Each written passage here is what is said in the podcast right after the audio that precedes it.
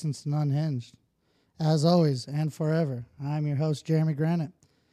I'm blessed to be here today with both of my co hosts, Mike Gaddy. Welcome back. Howdy. Sorry. Howdy. Howdy. a, little, a little accent of voice sweet. A- a- And the lovely Alex. Welcome back as always. Howdy, partner. Yeehaw, Tim Yeah, McGraw. I guess, I, gue- I gue- I guess we're I guess we're going country western theme. Hell yeah. Wel- Welcome back to the show. It's a pleasure to have you both in the studio once again here at Jarlago. Um, we're going to go into a little more serious vein of conversation than we normally do. This is going to be our inaugural version or episode of unlicensed therapy.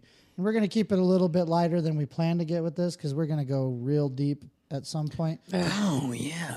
I know. So Makes me I'm- a little nervous, like thinking about it. I'm not gonna lie. Yeah, well, that's good though, because it's going to be, you know, it's going to be at the pace of whoever wants to share whatever they want. Hmm. But I'm sure on some level we all got a lot to get off our chest. But today we're going to go to the low level of getting things off our chest or maybe getting some positive reinforcements in our minds. And the theme for today is going to be personal accountability and discipline.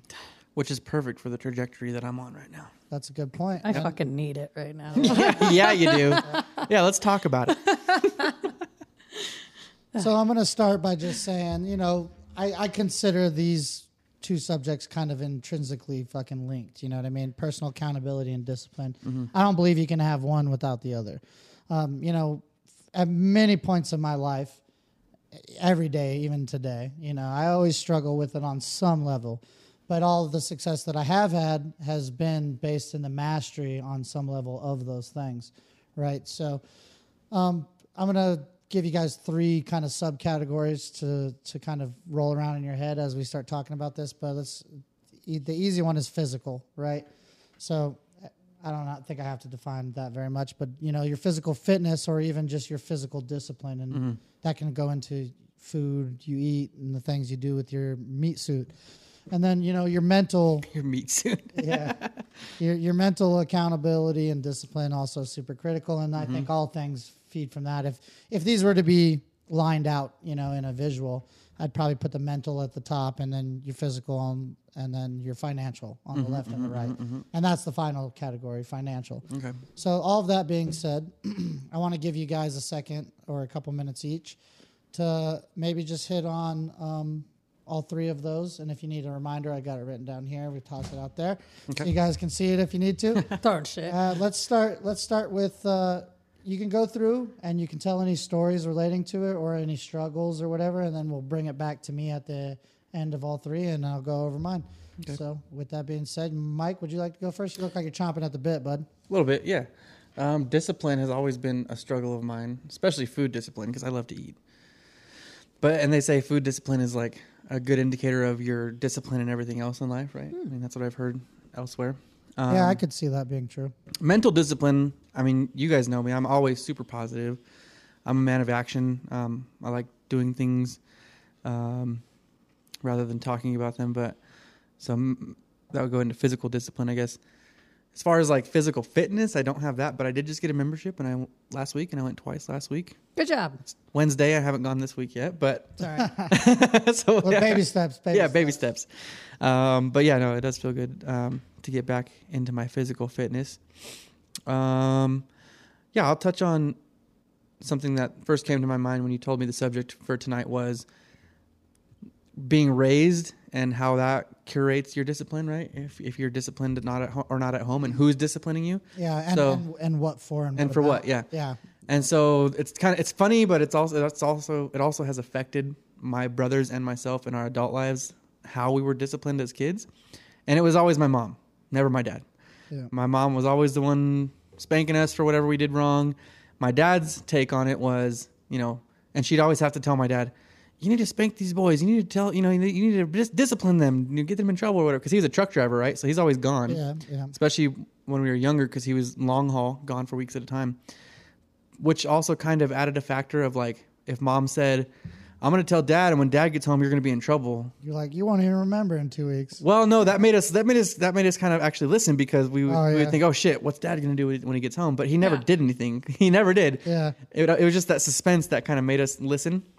But the way it ever always happened was we'd get in trouble for something, and mom would tell dad, and dad would come up to us and be like, "Hey, what'd you guys do?" You know, and mom would be there, and we'd be in trouble for something, and then he'd ask us, "Well, are you gonna do it again?" And of course, we're gonna be like, "No, no, I'm not not gonna do it again." And he'd be like, "Well, what's the problem?" And that was his take on discipline. I, I remember, I remember getting spanked one time by my dad. Oh man. I've, I don't remember ever getting spanked other than one time when I, to this day, I, I remember it like this, but maybe this is just my brain, like remembering it like this because there was a hammer on the on the side of the house and like my brother was inside the bedroom and I went and knocked on the window and the window broke. At least that's how I remember it. yeah, that's your, That that's your version. That, that's your that's your version of the story. But the hammer was outside, and my dad came outside, saw the window broken, and assumed that I hit it with the hammer. And he, he was so pissed, and like he was like cussing, screaming at me, grabbed me by my shirt, threw me in my bed, and like he didn't spank me, but his keys hit me on the knee when I when I when he threw me on the bed. So like he still didn't really spank me, which and then other than that, that's the only time I ever really remember my dad being mad at me. So, anyways, I think my brothers and I we all struggle with the lack of discipline eh, because of that, which in the past few years, I've really been looking closer at myself and trying to work on that. Um, I think it definitely flows over into the other categories of financial and physical um, discipline, which Jeremy, you and I have been talking a lot about my finances lately Oh, and where. I'm at, which I'm growing a lot. Uh, you've come a long way since I first met you, and, and that's one thing that I have to commend you on. You know, I might have had a little bit of input as far as just giving you kind of like my structure and how I do things. But then again, I'm not the end all be all resource because I still hood rat way Yeah. more than I should. You know what I mean?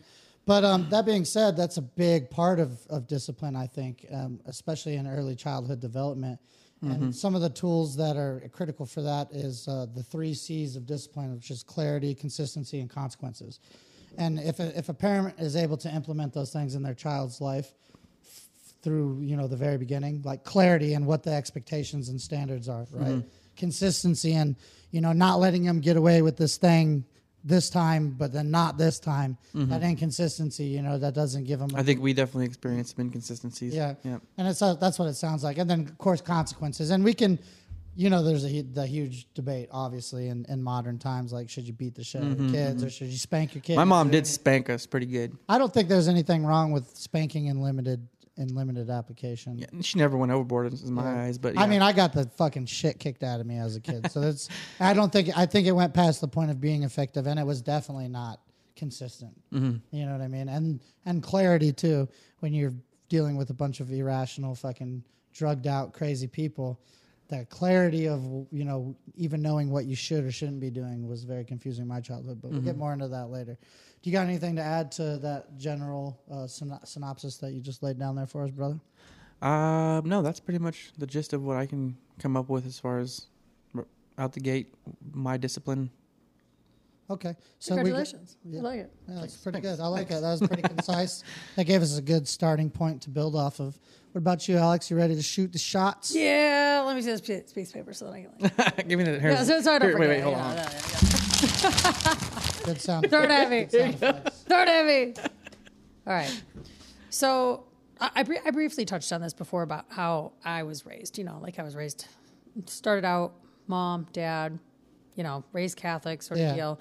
And then my mom divorced my dad and married my stepdad. And then that went all to hell in a fucking handbasket. And then I was raised in a cult where he literally believed he was the second coming of Christ. Oh, And so there was a lot of uh, cult like disciplinary actions that happened, which are completely inappropriate, along with uh, cult like driven tendencies that are also completely inappropriate, like felony child abuse sort of thing. Th- These people should be in prison.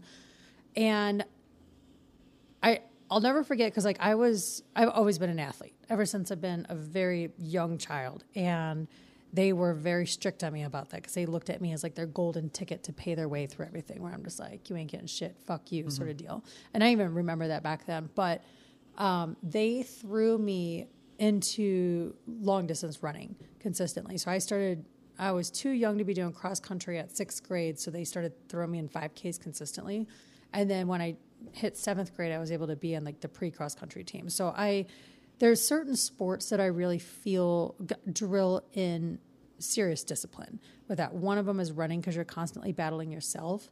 And I also feel that soccer is another one because not only are you running, but you also have to pay, play as a team. Because soccer players, they usually typically run about five miles per game. They run a lot, huh? Mhm, Yeah, they do. They do lot, run yeah. a lot. And but with cross country, you don't have another ball to to distract you. You don't have other players to distract you. Like you are literally one person against yourself to wa- run your fastest time. And I mm-hmm. feel that runners have like a very severe discipline within themselves in order to be able to do that to get to like a progressive level. Mm-hmm. And so when I was in high school, I knew the only way I was going to be able to escape my parents was to get a running scholarship. And so I really threw myself into it. I became top 10 MAC Blue Division in Detroit area when I was a freshman in high school, continued going on, going into regional state championships. And then I did end up getting a college scholarship sort of deal. But once I got there, I got so fucking burnt out. I'm sure I couldn't do it anymore. that college level athletic program is a whole different ballgame. Right? It totally is. It's so different. Like high school, like even an elite level in high school, like it does not prepare you for uh, that type of what you what you need to have at that time. And also, this might have been to my demise, but I discovered smoking pot snowboarding. So, and dick. no, I discovered that in high school. that was way before. no, no, no. I had boyfriends in high school. I know my way around one.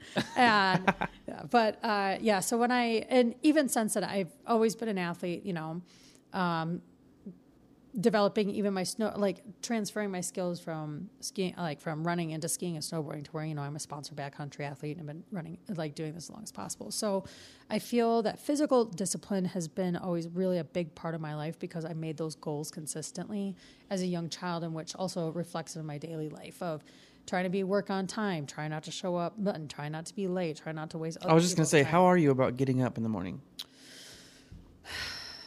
I for me to be for me to get up and go to the gym before work, I have to be there at five forty five, work out for an hour in order to quickly shower and then get on the road for me to go to Truckee. I have to be in bed by 9 p.m. in order to make that happen. Like I'm one of those people that have to have a solid eight hours sleep. So sometimes it does, sometimes it doesn't. I but I've been trying really hard to keep in that schedule. I'm mostly like a person that would rather work out in the evening sort of Yeah. deal. But, But with- even without the gym first before work, like I struggle with getting up just to be at work on time. oh, Oh yeah. Not Ever me. since Not you? I've known Mike, he's Dude. It's a it's a huge. I, thing. but you're from the West Coast, though, right? I mean, I was born in Reno here, yeah. Okay, so I'm from the East Coast, where there's a three-hour time difference. I really think that. Oh, you think that made a difference in you now here? Yeah. hundred percent. because you're already ahead of the power. I'm curve, already yeah. like so when it's nine a.m. Like, say, like your internal clock. Technically, you're from the 100%. future. Yeah, Yeah. technically. Whoa. no, I, I really, I really. I gotta feel get that. some spooky sounds. yeah, So I really feel that uh, like internal clock is really derived from that because Mm-hmm. when I'm back home, oh man, I fucking struggle. Even when I was a kid, I struggled. I really struggled back home, but once I started moving west, I don't have a problem. I've, I've actually never heard that take before, but Yeah, I that's mean, it, interesting. Makes sense. It, it, got, it would definitely make sense on the short term. Mm-hmm. You know what I mean? On the like, let's say you just came from the East Coast, I could definitely see that being a, a totally legitimate factor for like the first couple months that you get to the West Coast. Well, how long does it take to build a habit? Uh, it's you 30 know, days. Thirty days, basically. Yeah. So, I mean, Yeah. technically, if you move over here and you've you do that for 30 days because you're used to it, yeah, technically. then you built that habit. Because like even when I sleep in, quote unquote sleep in, I still wake up at eight. It just depends if like I want to snuggle back in and go back to bed, sort of, and like because I'm all comfy cozy. But sleeping in for me is eight o'clock. Where normally throughout like the work week, I'll wake up. I'll wake up at like five forty-five, six o'clock on my own, and then like snuggle back in bed, hit snooze like six times, and get up at like five, six forty, like an hour later. it's too warm, and it's Yeah, the winter does make it more difficult. Mm-hmm. But similar similar to what you're saying though, um, I have no issues with like what I would call morning routine discipline. And I, I think a big part for, of that comes from being in the military for as long as Yeah. I was. I, there's not really a choice. You know what I mean? There's you cannot be late more than a couple times before it's a rate. It's a really major problem. Like Mm-hmm. you'll lose your money via getting your rank taken away. all kinds of consequences for that. But the discipline that I have in regards to sleep, um, luckily I'm one of those people that only needs like four to six hours because my 46 hours? Four to six. four to six, Mike. Do you think that you would do better if you had two four-hour shifts? Uh, yeah, I've actually there's actually a whole thing that I did for um, two years while I was in the military. It's called like the Uberman sleep method. Yep. and and the premise of it is is that every two hours you take a 30 minute nap right and and an average eight hour sleep cycle for a person you're getting actually only one hour of rem sleep which is the most restful and regenerative sleep so if you do every two hours a 30 minute nap you actually get in a 24 hour period of time two hours of rem sleep because once you the adjustment period to this was awful. I have to be honest. Like it took you, you were I was really exhausted and it just destroys you. But your body is like based on like survival mechanism. So your body's like, okay, I need to change the way I do this. So when you lay down for those for those little naps, those short naps, I actually think they were 20 minute naps if I'm if I remember correctly. Anyway, you drop straight straight into REM sleep, and then you have all of this extra time where you're way more productive. And I after I got used to it, and it did take about a month and a half probably for me to fully get used to it. I was like a superhuman for like two years. I, I mean, I literally was only sleeping a couple hours a day if you think about it like that. Mm-hmm. but I mean, I was I was all day. I was good. But my issue in my day to day life now is going to fucking bed. you know what I mean? Yeah. Like I I think part of it is like loneliness. Another part of it is maybe like an unsettled spirit. You know, like I'm always I always want more. Also, more for, for me, and I think you and me are probably similar in this, it's like my brain too. Just like I start thinking about productive things or just ideas and things like that, and I just can't sleep. Oh man, once I like read, if if I'm ready, I lay down in bed, and it doesn't really matter what time. It could be nine o'clock, eleven o'clock, ten o'clock, midnight, one. It doesn't matter. If I read, like, put on a couple, like, read two to three articles, it immediately puts me to sleep. Mm. Like, I, I'll be a, asleep within like five ten minutes, and mm-hmm. because I'm a fast reader, all of a sudden, just like my eyes get tired, and I'm just like, out, and then Yeah. I start dreaming. My dreams are so vivid and oh. intense. Oh, speaking of dreams, I don't think I told you Stop this. fucking cutting me off, both of you guys. You know, I haven't even made it all through here yet. Sorry. They're my Yeah, let her fucking fi- list. Let I her only made it finish through her two list. of these. ahead. And all of a sudden you go like, oh, well, let me tell you about your guys' stuff. Like, yeah, okay, we can talk about it afterwards. All right, all right. okay, talk about it. Finish your list. Where were, Okay, let me where just were get to the list and then we can start developing out back into it. Okay. All right, so I'm done with physical apparently. Okay. All right, we're going on to mental, which I think that um, kind of t- ties into like the physical and the mental like drive. Like you have to have like two stationary things in that. And I try like holding myself accountable on everything, including like my behaviors, my actions, and how I affect people, because I, I really think that's like super important in life and maintaining not just like friendships, but also like your own spiritual growth. Because I noticed that when I'm I- think it gives me anxiety if I feel like if I hurt somebody's feelings and they don't tell me about it and they choose not to tell me because it they're they have anxiety about it, it like it causes like this whole fucking cyclic shithole that I spiral into. So I really try to hold myself mentally like disciplined behind that because I don't I, I think that's a really hard thing. But financial. So obviously my parents grew up in a cult. And they uh, were re- fostering kids for the money. So they didn't work. They did not work. They fostered kids through the money. Got my mom's child, uh, my dad's child support, and um, panhandling essentially. So there was no financial literacy taught to me, period, growing up. And so throughout my twenties, there was a time where I almost had to like claim bankruptcy because of how much I was in debt. But Yeah. I've been slowly working on getting myself out of there. My credit still isn't like the best or anything, but it's, you know, I've been really disciplined on learning it l- learning learning in general. Like i would i'm preferably i'd rather just give my money to my partner and just give me an allowance sort of deal because but then also too that's not really like growing as a person either. 'Cause, like, Exactly. you know you know you need to be a partner within the relationship. Like say something happens and he dies and i'm on my own and then i'm fucked again because i don't know what the fuck i'm doing 50 years down the road 40 years down the road. So like i know that this is something I'm doing. So, like I said, I've been building up my credit, like financially, like learning, unlearning a lot of behaviors that my parents had. And I feel like that is one of the hardest things of when it's so hidden within your household and you don't have any idea. I had no idea how to pay a credit card. I had no idea how credit worked. I had no idea what the value of a dollar meant. Like mm-hmm. to like, I literally until like probably my mid to late 20s i could not understand the value of a dollar. And even now to this day like when i see them like oh it's like two bucks three bucks whatever it's five bucks you know like i still have that time to clock out and think how many hours is that do i have to work? Like how many 40 hours do i have to have? Do i need to get a second job? Because it's so ingrained within me that money just appeared and my mm-hmm. parents never worked for it. Like they would not leave the house to go to work. They did not have a nine to five eight to five like sort of deal. Like it was just not existent in my life. So I mean, we're all working on it. So let me ask you then to clarify on that because I, I find that super relatable, the last part about the financial literacy. But what were the steps that you had to take as you, you know, came through your 20s and financial fucking chaos and trying to figure all that?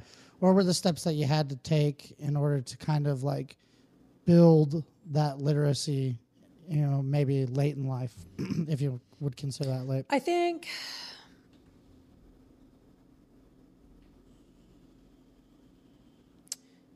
you know I, I don't really know where I, for, I where that like little leap was because I was working in uh, as a bartender server, so cash in, cash out sort of deal. So like it kept like flowing as it was going. That probably makes it even harder, actually. I know, you know, Instead it of really getting did. like a weekly or biweekly you know, paycheck. actually, you know, now that I kind of think about, it, I think when it first happened for me was my first ma- major move across country because I moved across country, Colorado, Michigan, sh-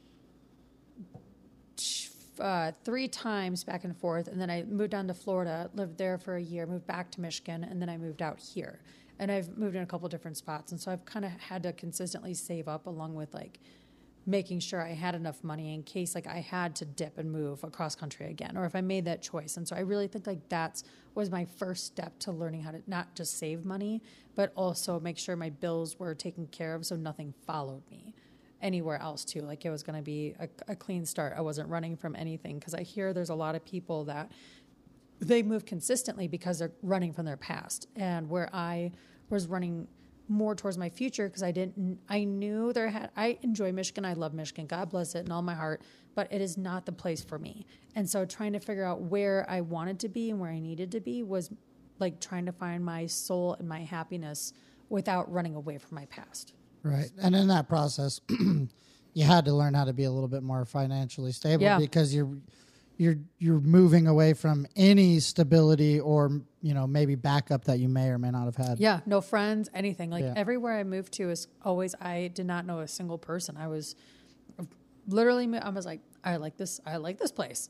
I'm gonna go to it. Or when I went to Colorado, I'd never been west of the Mississippi, and I was just like, I'm gonna go to the mountains, and I'll never forget my dad. Sounds like a country movie. I know. it does. I'll never forget my dad when he dropped me off at the airport. Also, because the look on his face was like, "She's gonna die." She's dead. She's she's I'm gone. never going to see her ever again. And I was 20 years old, and I was like, I'm going to Colorado. I'm going to go be a ski bum. And it was a very life changing decision that I had was knowing that I could give up everything that I had to pursue my own future and my happiness without having anybody else kind of weigh me down on like, don't tell me what to do. I'm going to do what I want.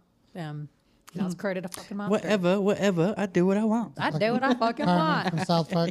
Don't tell me what to do. Mike, same question to you on that regard. Like, uh, you know, with your early, you know, struggles with financial literacy, which was a great way to put it. Um, what what what changed it? What did you what did you start to do, and what did you have to do to kind of move out of that phase? I've had a pretty s- steady um, flow of learning about financial responsibility. I started working when I was 16 because I wanted to have my own stuff. Um, you know, kids in high school were getting cell phones and stuff, and I my parents couldn't afford to buy us that, so I wanted to get that for myself. So I started started working at a surplus store where they did law enforcement uniforms and military surplus. So I had my first job actually when I was 16. Actually, before that, I started holding signs for like a housing development.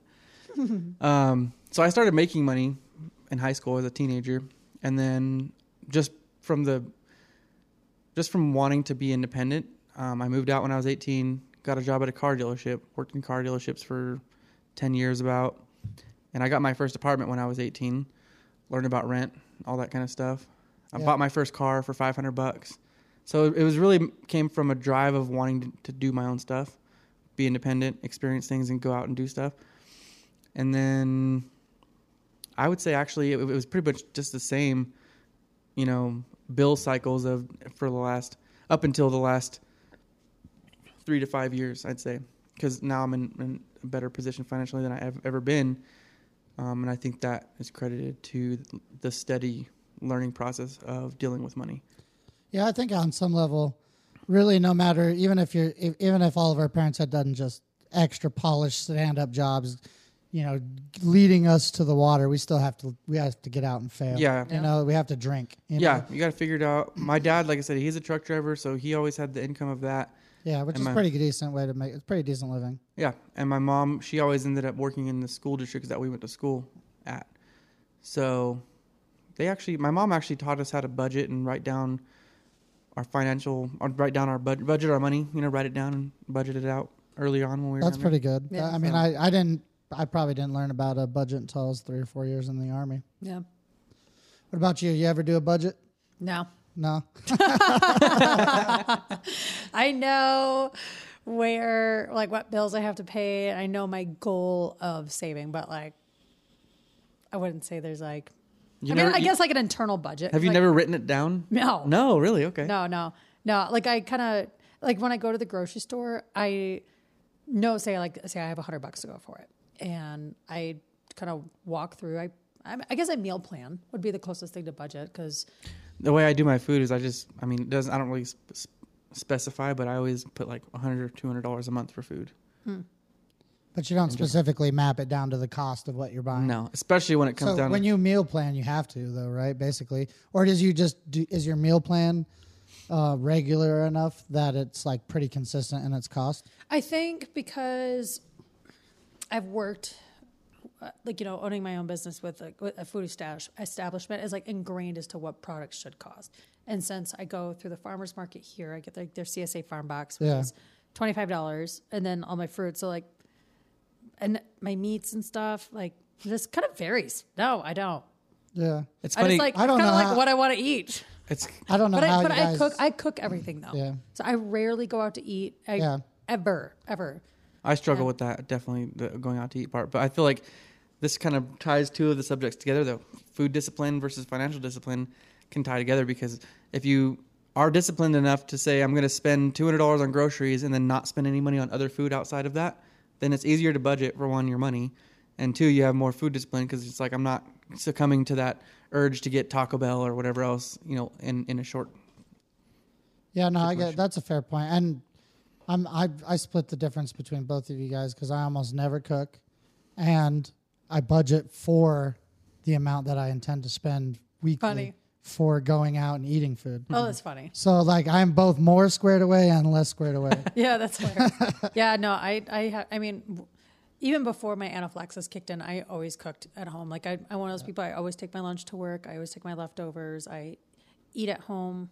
Rare, maybe once, once a month I'll go out to eat, but it's, it's so rare. I feel almost guilty like doing it. That's a fair point. I, I almost had forgotten about. Like you don't really even have a choice but to be extremely selective about what you eat, Mm-hmm. as we've talked about before. I've always been very kind of conscious about what I eat, though, in general. Like, um, I, I do not shop at Walmart. I refuse to walk into that store. Um, I think it's really horrible how they treat their employees. Like, it's ethical.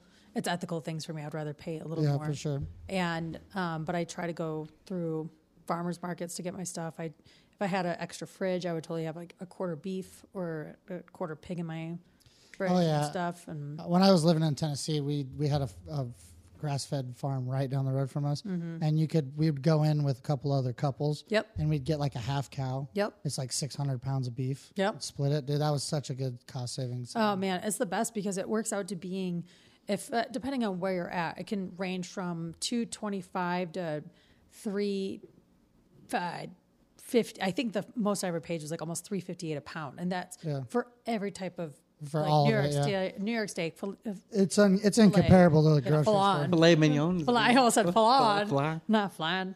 So um, flan.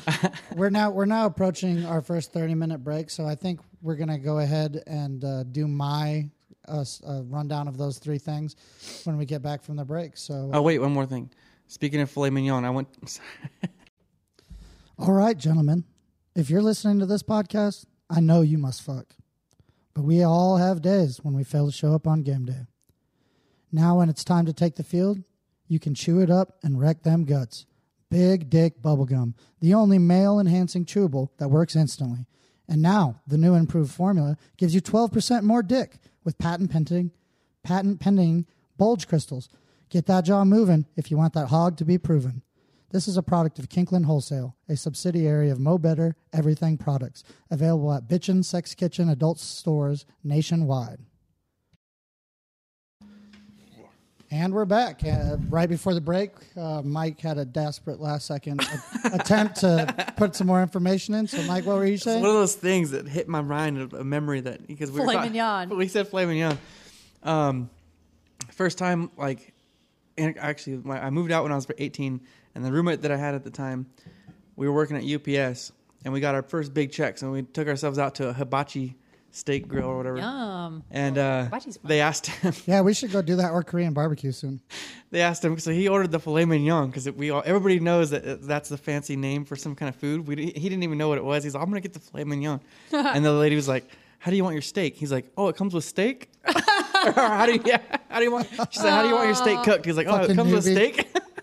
No, she's like, yeah, that's what it is. Yeah. that's cute. Basically, just steak, yeah, bacon. yeah, so it was good. Hella That's good. All right. What is your favorite type of meat? Could be Of any- meat? Not- Um, not just cut, but meat though. Oh, I actually really like lamb. Really? Mm-hmm. Interesting. Mm-hmm.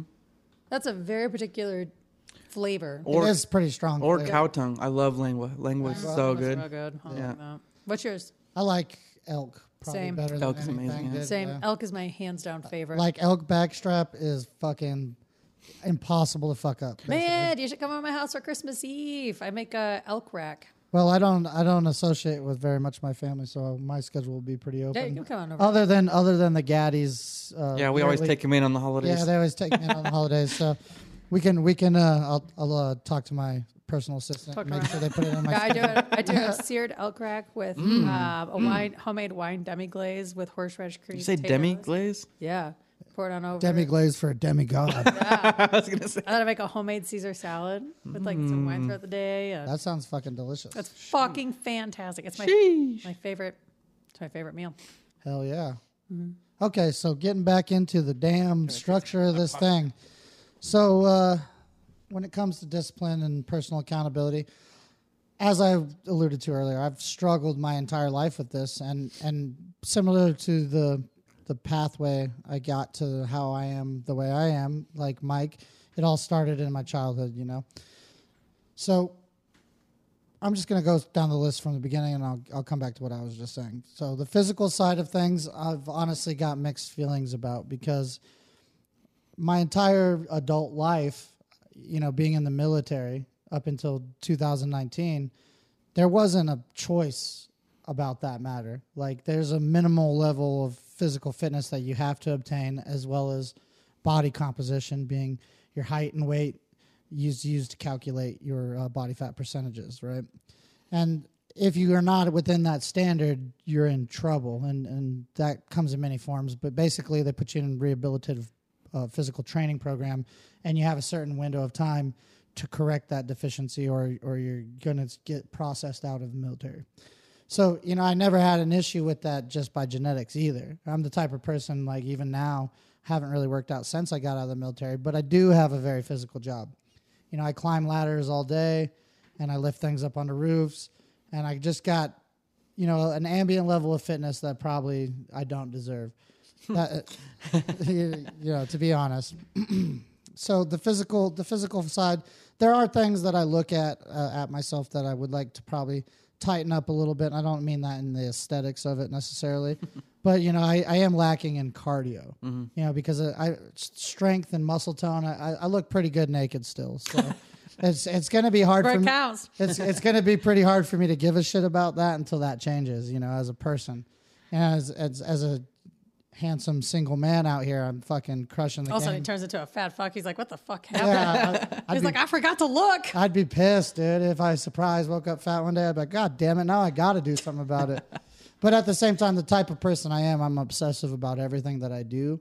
So if if I did get to the point where I looked in the mirror and said I don't like what I'm seeing, I would crush that in like six months. I would be fucking jacked to the gills, and then there's a whole nother side of that that's an issue for me because I've been there before. I get egotistical as fuck when I look too good.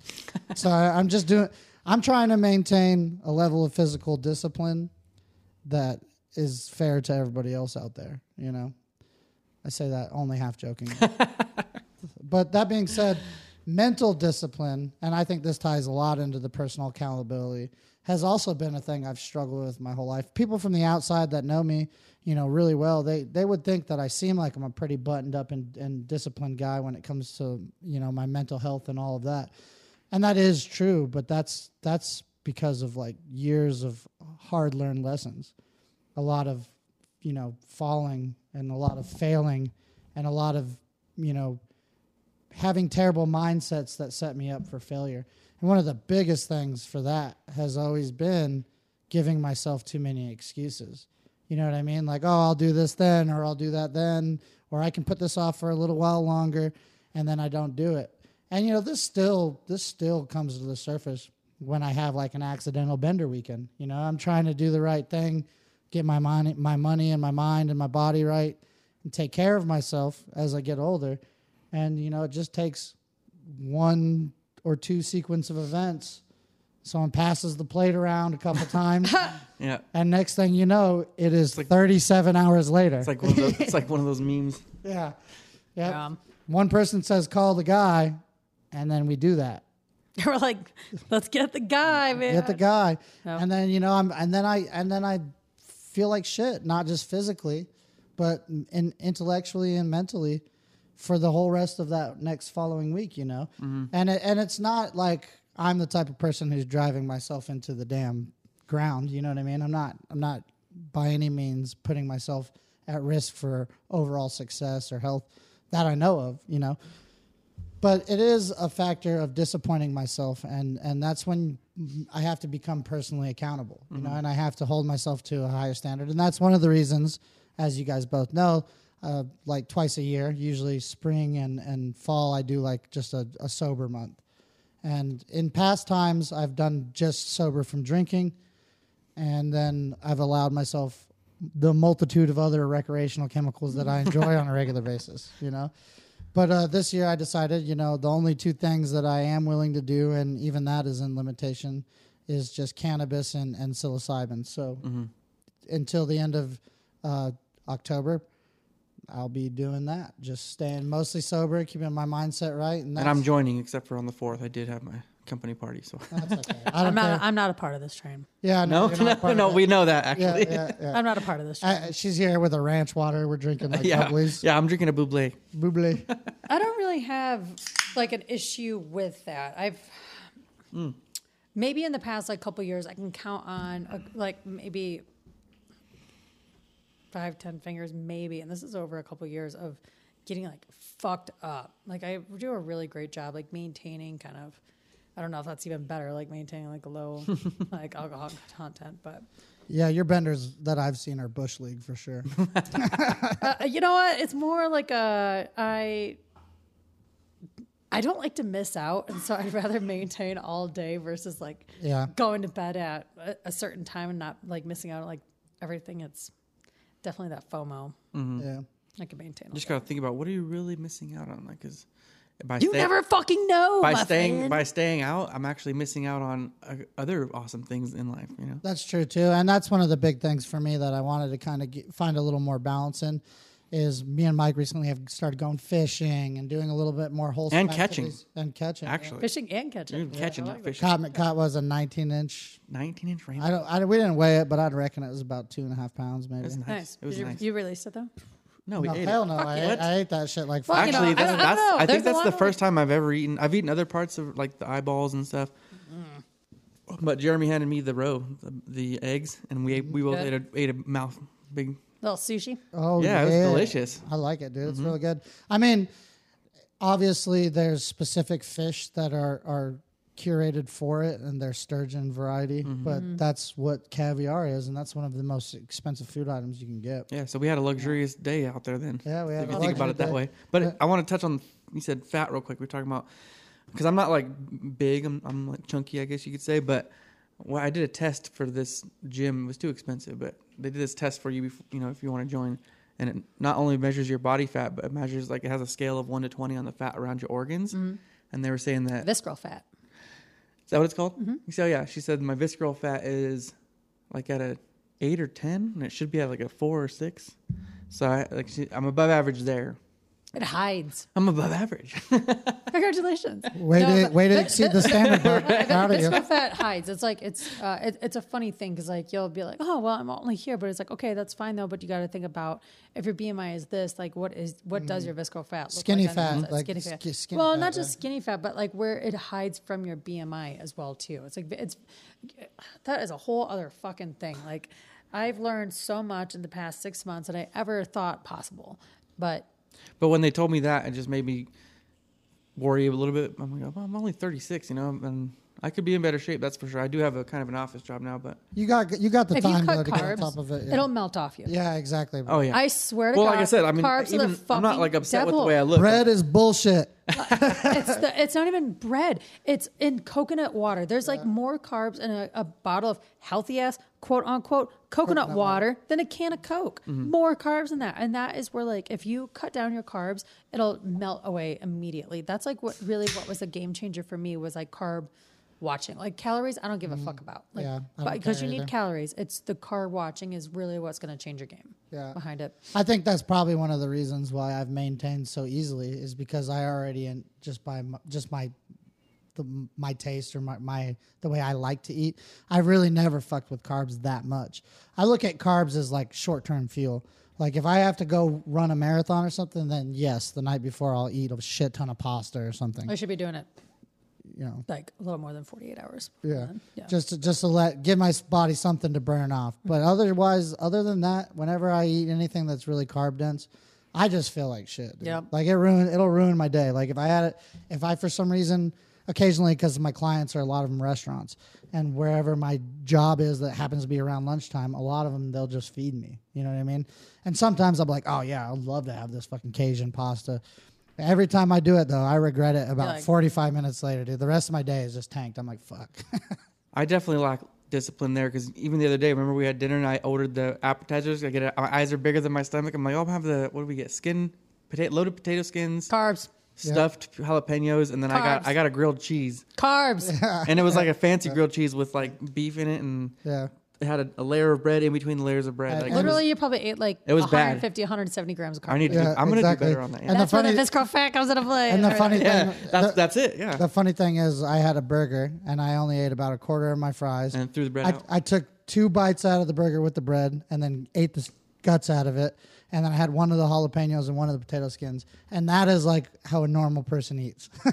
Damn it. Well, you, you know, because exactly. 'cause I'm not you, normal. You, you well, you do need carbs. Like you have to have carbs to, to survive. Like that is an undisputed fact, like sort of thing. And also like bulks up your muscles and everything like that. You do need carbs, but the American diet is so carb rich, which is why Americans have a higher. Uh, higher obesity level Mm-hmm. than anywhere else in the world is because of how carb rich. Like even when I was over in Italy, you're not really eating a full plate of pasta like we have here. It's more like a small side where you have your salad Yeah. and stuff. But it's even their portions are smaller of it, so you're not eating like so much fucking carbs over there. Mm-hmm. you know, and then- and that that being said, there's like it. A lot of this also is very genetic specific. You know, there are a lot of Nordic origin people that me. that do that do just fine with like carnivore diets. Yeah. They do just fine. And you do get a limited amount of carbohydrates from the fat that's contained in meat, mm-hmm. but it's it's much more well balanced to protein. It's more like a keto. yeah, it's it, you're going to get into a ketogenic status and Yeah. you can't do that with anything that's really carb dense. Yeah. It'll knock you right out of keto. And I had a lot of success in my military career doing basically kind of like a slightly modified carnivore diet. I'd eat a little bit of vegetables and a little bit of fruit, like especially in the morning fruit. I like that. Ugh, I love fruit. Yeah, and but otherwise, you know, like our bodies don't need these sugars and these and these simple carbohydrates and these complex carbohydrates are even worse. Anything processed, not going to be good for you. But back back to the financial uh, uh, bullet point here. So financial is the thing that I probably had the most issues with my entire life, and even still to this day. But that I've also overcome and created the the largest amounts of strides. Similar to what both of you guys were saying, you know, like a lack of financial literacy from a young age does put you at a disadvantage. Yeah. You know, and I you don't know how to become a wealthy person if you don't come from wealthy people because they obviously didn't know either. So how are they supposed to tell you? I think that's one of the major failure points of our modern education system. You know, I mean, there's so much shit that you learn in your primary education and even in college that isn't really that relevant to your day to day life. No, let You know me tell I you about the Pythag- Pythagorean theorem.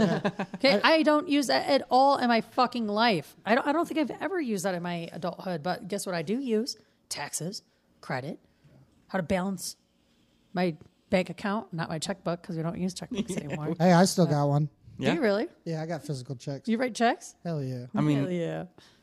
I don't. Yeah. If I need a check, I go pay five. I don't have cashiers. checks, but I, I have. Yeah. The, th- the thing is, though, for me, when it came to that financial literacy, is the military is both a crutch and and a testing ground for a young person joining. Um, when I first got in the military, you know, I didn't really make shit as an E1 private. You know, I was probably making somewhere around like $750, $800 every two weeks. But at the same time, my housing and my food was already taken care of. So it was real easy as a young soldier to just blow all your fucking money on dumb shit, which I did a lot. You know, and it wasn't And I loved it. yeah, I had a good time doing it, you know. But I would always, I would always be, you know, that had a two week pay cycle, you know. So that that's a long time to be fucking broke if you blow your whole wad In one on, weekend. on one weekend on one weekend number one. You know what I mean? That's a long, that's a long time to be fucking broke, but you still had that crutch of your lodging and your food. You could just go, you could just walk into the DFAC and get fed. You know what I mean? So it took me a little while to get my feet under me in that regard.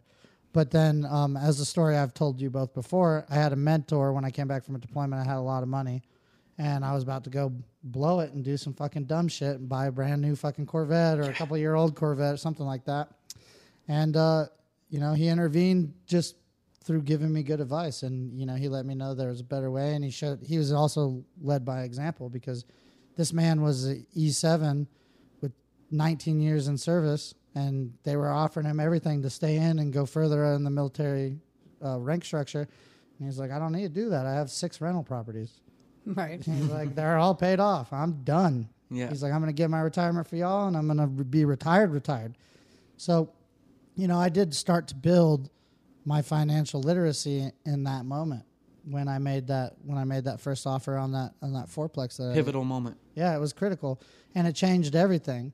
And it also refocused me about delayed gratification versus immediate gratification and, Mm-hmm. and the benefits of that. And that's the crux for me of most my issues, but especially the financial ones, is that You want it very, now? that very mechanism of gratification. Um, and and it takes a long time for a, a degenerate such as myself to understand that the delayed gratification is what's good for you because you're building towards something that means something. And the instant gratification is hookers and cocaine. God Yeah, bless exactly. it. God bless- But I think also too, when you have a large substantial goal, it's easier to stay on the path of track. Like right now, I don't really have my next trip planned out. I don't have mm-hmm. A, a big savings thing that I need, so it's a little harder for me at the moment because I don't have something like that. And I feel like when I do have Something to work towards. yeah, Yeah, like yeah. it's way easier for me to save and like actually like put my nose to the groundstone and do it. But Yeah. like right now, I'm just like, So, well, you know, and that's another thing, and that ties into all areas of um, mental health and well being is you got to get out of the survival mindset. And that goes for everything, you know, from finances to, you know, interpersonal relationships. If you're in that survival mindset, you're not looking past the next pay period. You know what I mean? You're just like, oh, I got to fucking keep swinging until I die. Hmm.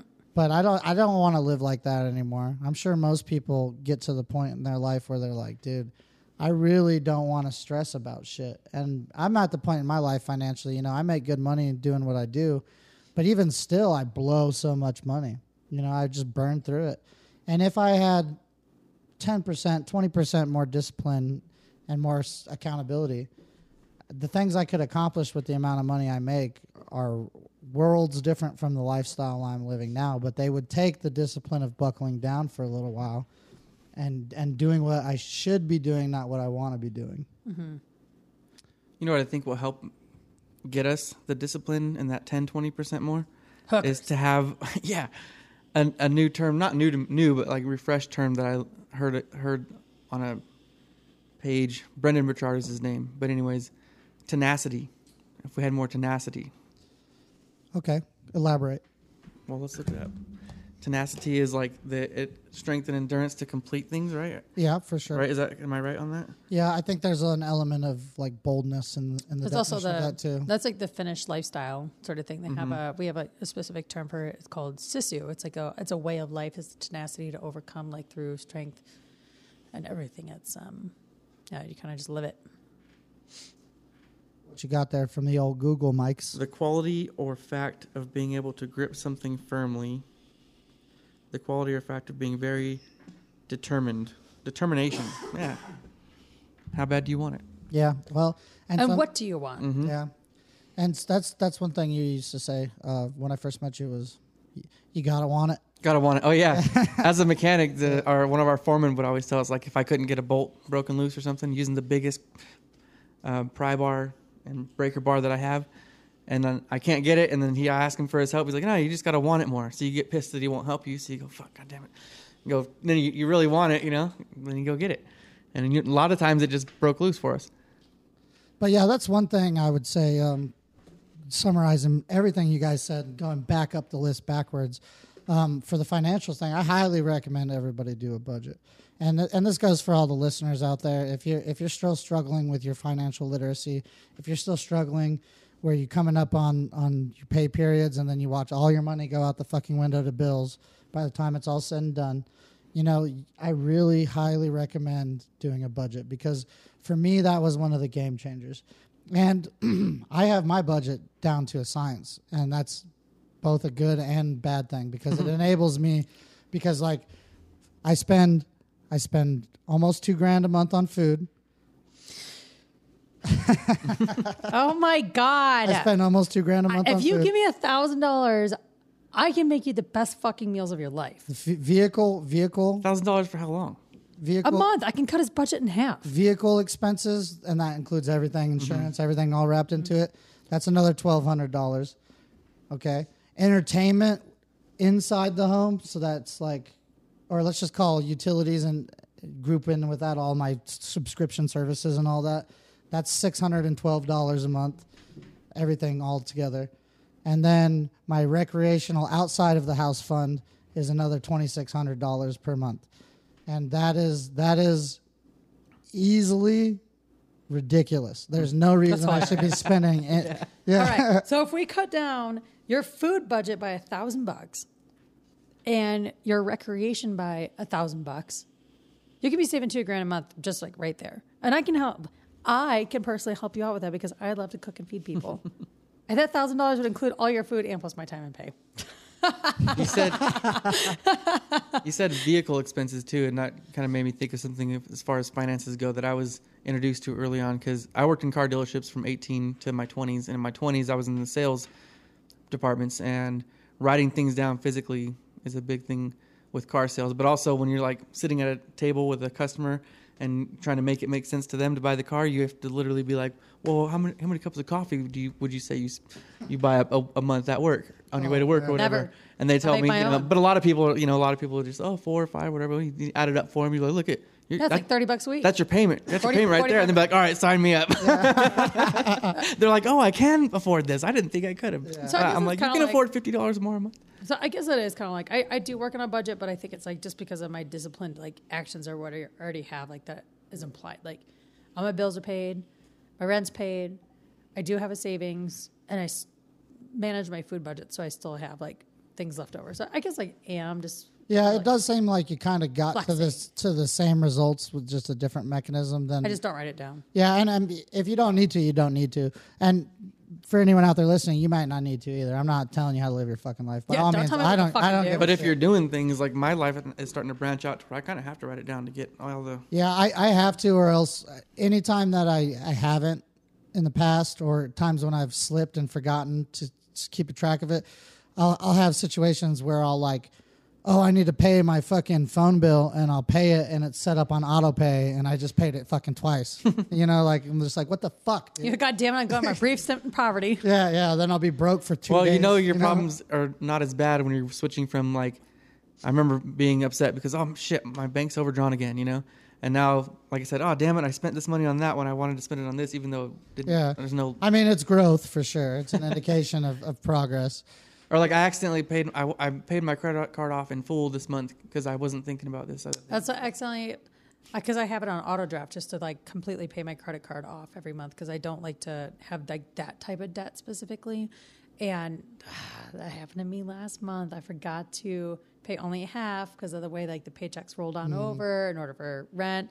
I was in poverty for days, like twenty dollars to my name and running on E and empty. It was, it was I punish myself though. I sanction myself because even if I fuck my money up, I still got like like forty thousand dollars in credit lines. Mm-hmm. But I'll be like, no. I'll be like, Yeah, I'll be like, I'll be like, no, you're not buying food with a credit card, you Uh, dumb bitch. It's like looks like you're eating ramen for the next four days. Oh, dude, Yeah. ramen's good. I You throw- have- I throw an egg keep- in there, some frozen vegetables. Uh-huh. I, I keep sardines and oysters and yeah. all Ah, kinds yeah. of canned food in my trailer. Yeah, yeah. I could live out of, and I have like soups and vegetable soups and I have all kinds of canned food. I could live out of my trailer fish. probably for a couple months right now without having to buy any other food. I Oh, love that's tin good. fish, man. If I had to, you know, Yeah, that's Do you slice it up, put like a little sliced onion, tomato on it? on the on the sardines. cracker? Yeah. Um, I just eat them like that. Oh, you see Yeah. that? Oh, Sometimes Oh yeah, oh yeah. Me and this dude will fucking sit down. Like if we're out, if we're out fishing, hiking, camping, whatever.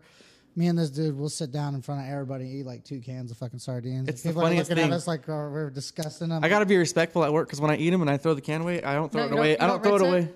No, no, I just throw it away. Or well, like if I still have juice left, I'll pour it on the cracker. And Well, stuff. yeah, that's fine, but you still gotta rinse it. The can? Yeah, No, I just throw it in the garbage.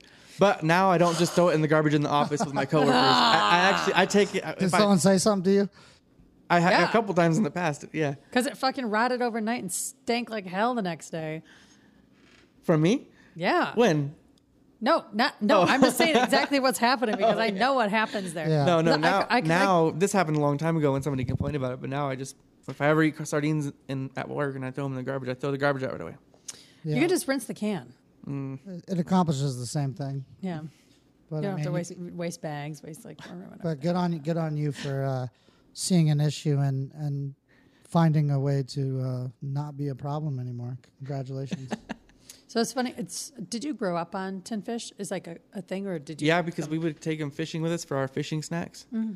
So like, and when I was a little kid though, because there's difference between the sardines you buy at Johnson's Bait and Tackle. Yeah. You know, it's for fish and it doesn't taste good. It's not, it's not the same. Yeah, so but I got used to eating the sardines out of the can with my dad. So one time I'm growing, learning, learning different things, and I'm like, I don't know, five, six years old. I'm like, oh, sardines, and I eat one, thinking it's you know canned sardines, but it was for we were out fishing one time Oh God! early in the morning, and, I- and I was like, gross.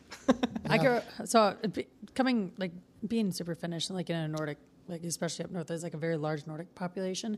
We grew up on smoked herring. Yeah. and tin fish. I love like, that, too. I Crackers love and all the time, and I love it. It's I could eat it for breakfast. I love it so much. Like it's Right. just like such like a little cozy, homey, one of those like few things that I Honestly, I wish we could get it here more often. Maybe at some of the like Asian stores, markets, whatever. But like uh, smoked eel, fucking amazing, dude. Yeah. so good. Yeah. I'm trying to think about. I feel like I've, I think, I don't remember, but I think the Asian market right off Fourth Street has it. Yeah, in- I might have freezer. to check that out. I think I've done refrigeration there, so I, I've seen it here and there, and I've gotten it whenever I saw it. But you know, like uh, one of the times I was road tripping up to Alaska, we found a like a roadside spot where they had they were probably like fresh local caught and smoked. God, they were so good, dude. Now I'm starting to get hungry thinking about smoked God damn it! fish. What are we ordering? we just smoked on the break, didn't we? are we gonna are we gonna Oh, that's order? what it is. It was a cannabis talking. Are we gonna order some food and hopefully DoorDash like fucks up the order to get free food again? Yeah, That was awesome. I might do that. That was awesome.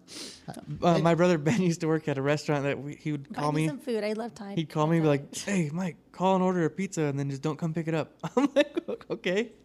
So I give him a fake name when he worked at Skips. Remember? Yeah, yeah. And then and then you just get a fucking Yeah. Just get you're like, oh, it's up for grabs, I guess. Yeah, I'd be at work. He'd be like, "Mike, call in and tell him your name is John, and you order a pizza, and then when we close, it, no John. All right, let's eat it." No, John. That's hella funny.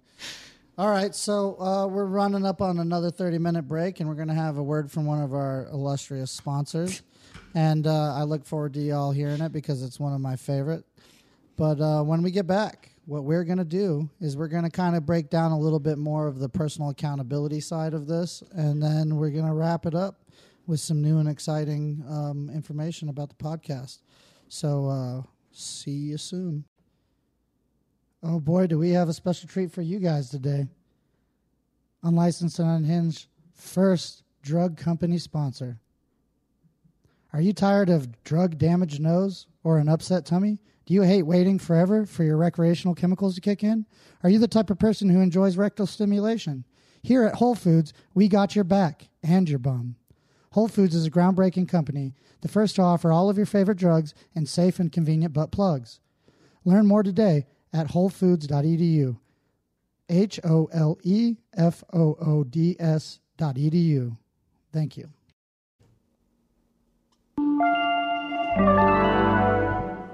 And we're back once again. Before the break, uh, I said that we were going to get a little bit deeper into personal accountability.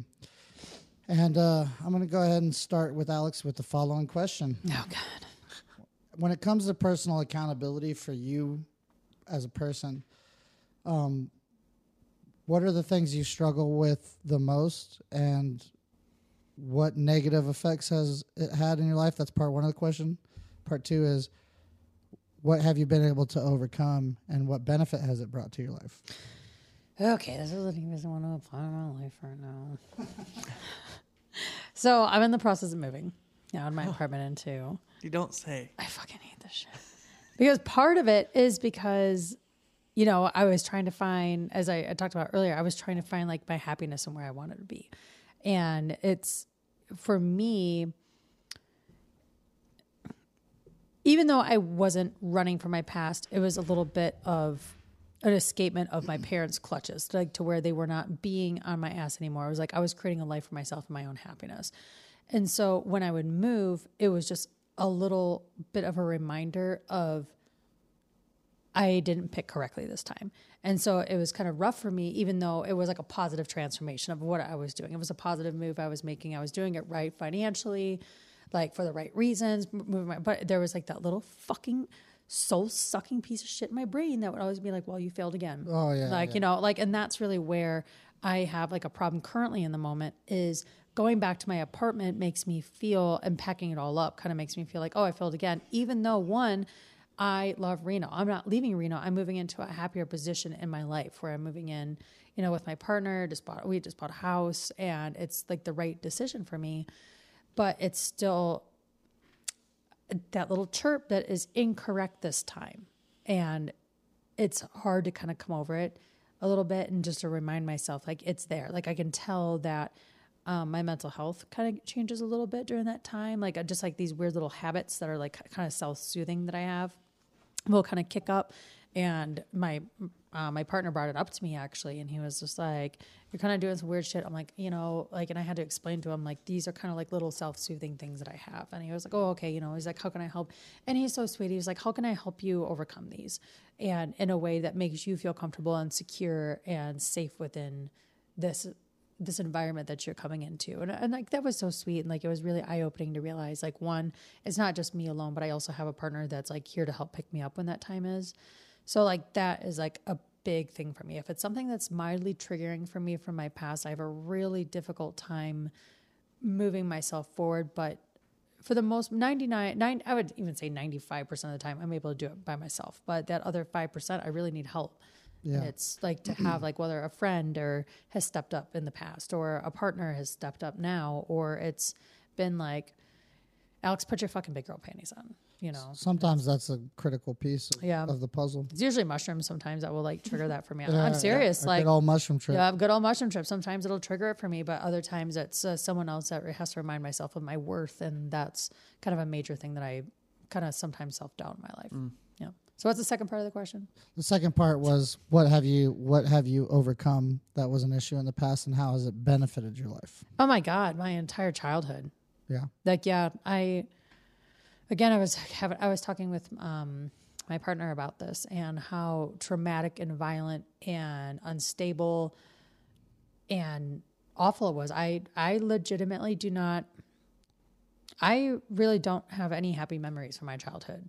Like maybe glimpses here and there, but overall it is I would have to say 99% of it was very uh, destabilizing, emotionally traumatic, physically, sexually, like mentally traumatic childhood. And for me to be able to move on, there was a moment when I was in college and it was a kind of a major breakthrough. Like, right, I think I had been 19 and I just realized that, you know, I can either sit on this and continue my life forward, paying, uh, just living in my past, or I can live for myself for the future. And it just, it just doesn't fucking matter. Like, I did my 18 years of jail time essentially. Yeah. I put 18 year sentence in and I can live another 80 years without, with full of life and miraculous and miracles and the energy of what it could provide for me. And that moment was like really pivotal because I mean, I it took me a long time to get to where I'm at now, sort of thing. But I feel like that's a constant growth that I'll be working on throughout my entire life. I don't think that's something that you necessarily will ever get rid of. But as long as I continue living for my life versus for my past, I think that's something that will always propel me forward because nothing can be ever worse than my past in that regard. You know, 18 years. I'm 18 out this year. Yeah. I'm 18 in, 18 out because I'm 36. Hmm. Yep. Yep. Oh, that's interesting. I haven't even thought about that. Mm-hmm. I didn't know that. Yep. Yeah. Yep. What, that I'm 36 or? No, that you were you were in, you said you were in jail for 18 years. No, Oh. my fucking childhood. God yeah, dude, damn I'm it, thug as Mike. fuck, motherfucker. How old are you? Jesus Christ. I'm Mike. 47, bitch. Did you see me look at you? I was like- know. did you see me looking at you? I was trying to let you, You missed, finish. No. you I was missed trying the, to let you al- finish, you and I was missed, like- The you missed the correlation. allegory, dude. Yeah, Yeah. the cor- Jesus fucking Christ, Mike. Right over your head. You know, I'm from Detroit, man, but I ain't that like I ain't that wild. I'm a little wild. I've been in jail a couple of times. okay, not I mean- prison. I'm not jail sentence. No, well, I was like, how is she this put together in society? to clarify, Mike, she was referring she was referring to her childhood. no, as- I get it yeah, now. Yeah, yeah, yeah, yeah. I get it now. That clarify in case anyone else out a, there that was a, missed sto- that that. was a No. I, I, I've been to jail. Okay, Yeah. I am part of the degenerative crew over here, but Yeah, I have yeah. not been to prison. I was talking about 18 years of childhood oh, I get trauma. it. I get it now. I get it. Yeah, 18 years. Now I'm 18 years out. 18 in and 18 I was like out. on my hands. Yeah, Like, boom. And I think I'm Cheers, doing same good. here. Honestly, relatable. Woo! 18 in, 18 Pass that out. over. Thank you, Mike. Cheers, Thank you. cheers. But yeah, that's a great that's a great perspective and a great takeaway. Um, Mike, the same question to you. Do you need me to reframe them or do you got them? accountability. Yeah. What what failures in personal accountability have you had in your past, and what damage did they do to you or your life? Part one. Part two is what accountability issues have you overcome, and how have they improved your life?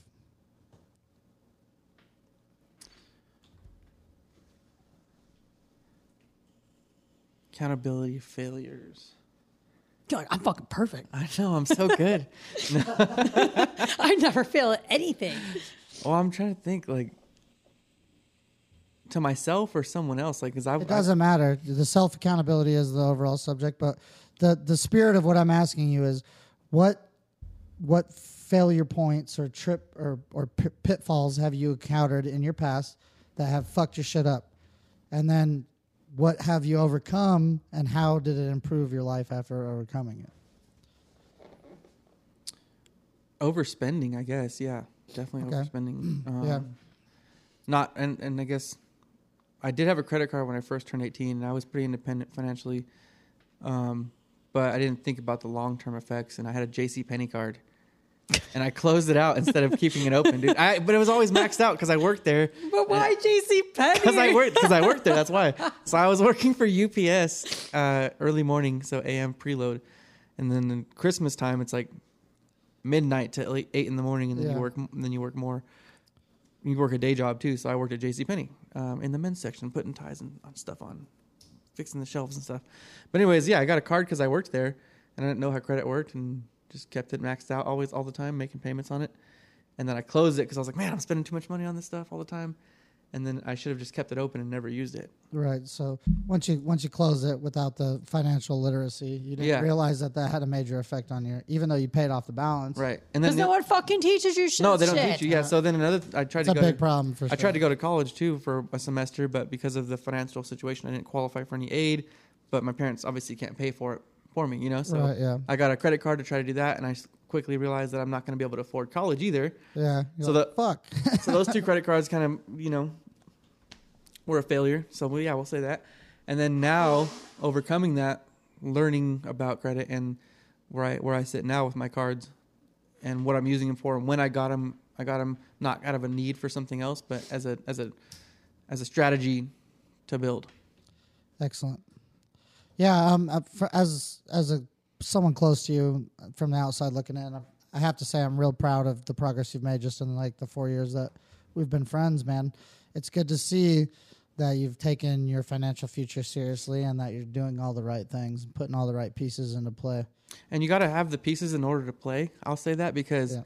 up until now I haven't had the income that I do, and that that plays a big part. I'm being able to make financial moves. For sure, So- for sure, that's a big that's a big part of it. But even then, you could be making what you're now what you're making now, and spending and living like you were then, and you would be no closer to those goals. Yeah, You know what I mean? You can make five hundred thousand a year and still fuck up everything. yeah, It doesn't matter the amount really as much as the fundamentals below and the discipline financially and the personal accountability that it takes to, you know, check yourself when you're fucking going off the rails, which is yeah. which leads me into my whole perspective on this. When I when I answer, to answer the same question I asked you guys, um, when it comes to personal accountability, I have had so many failures my entire life, and they've and they've drastically affected in negative ways both myself and all the people in my life that I've loved. And you know, it would we could be here on a whole nother four hour episode to talk about that, but I'm just going to Literally. highlight. I'm just going to highlight basically one of the big things that I've been working on the most, and that's that's with the way that I treat people and and the way I deal with the people after I've hurt them, and you know.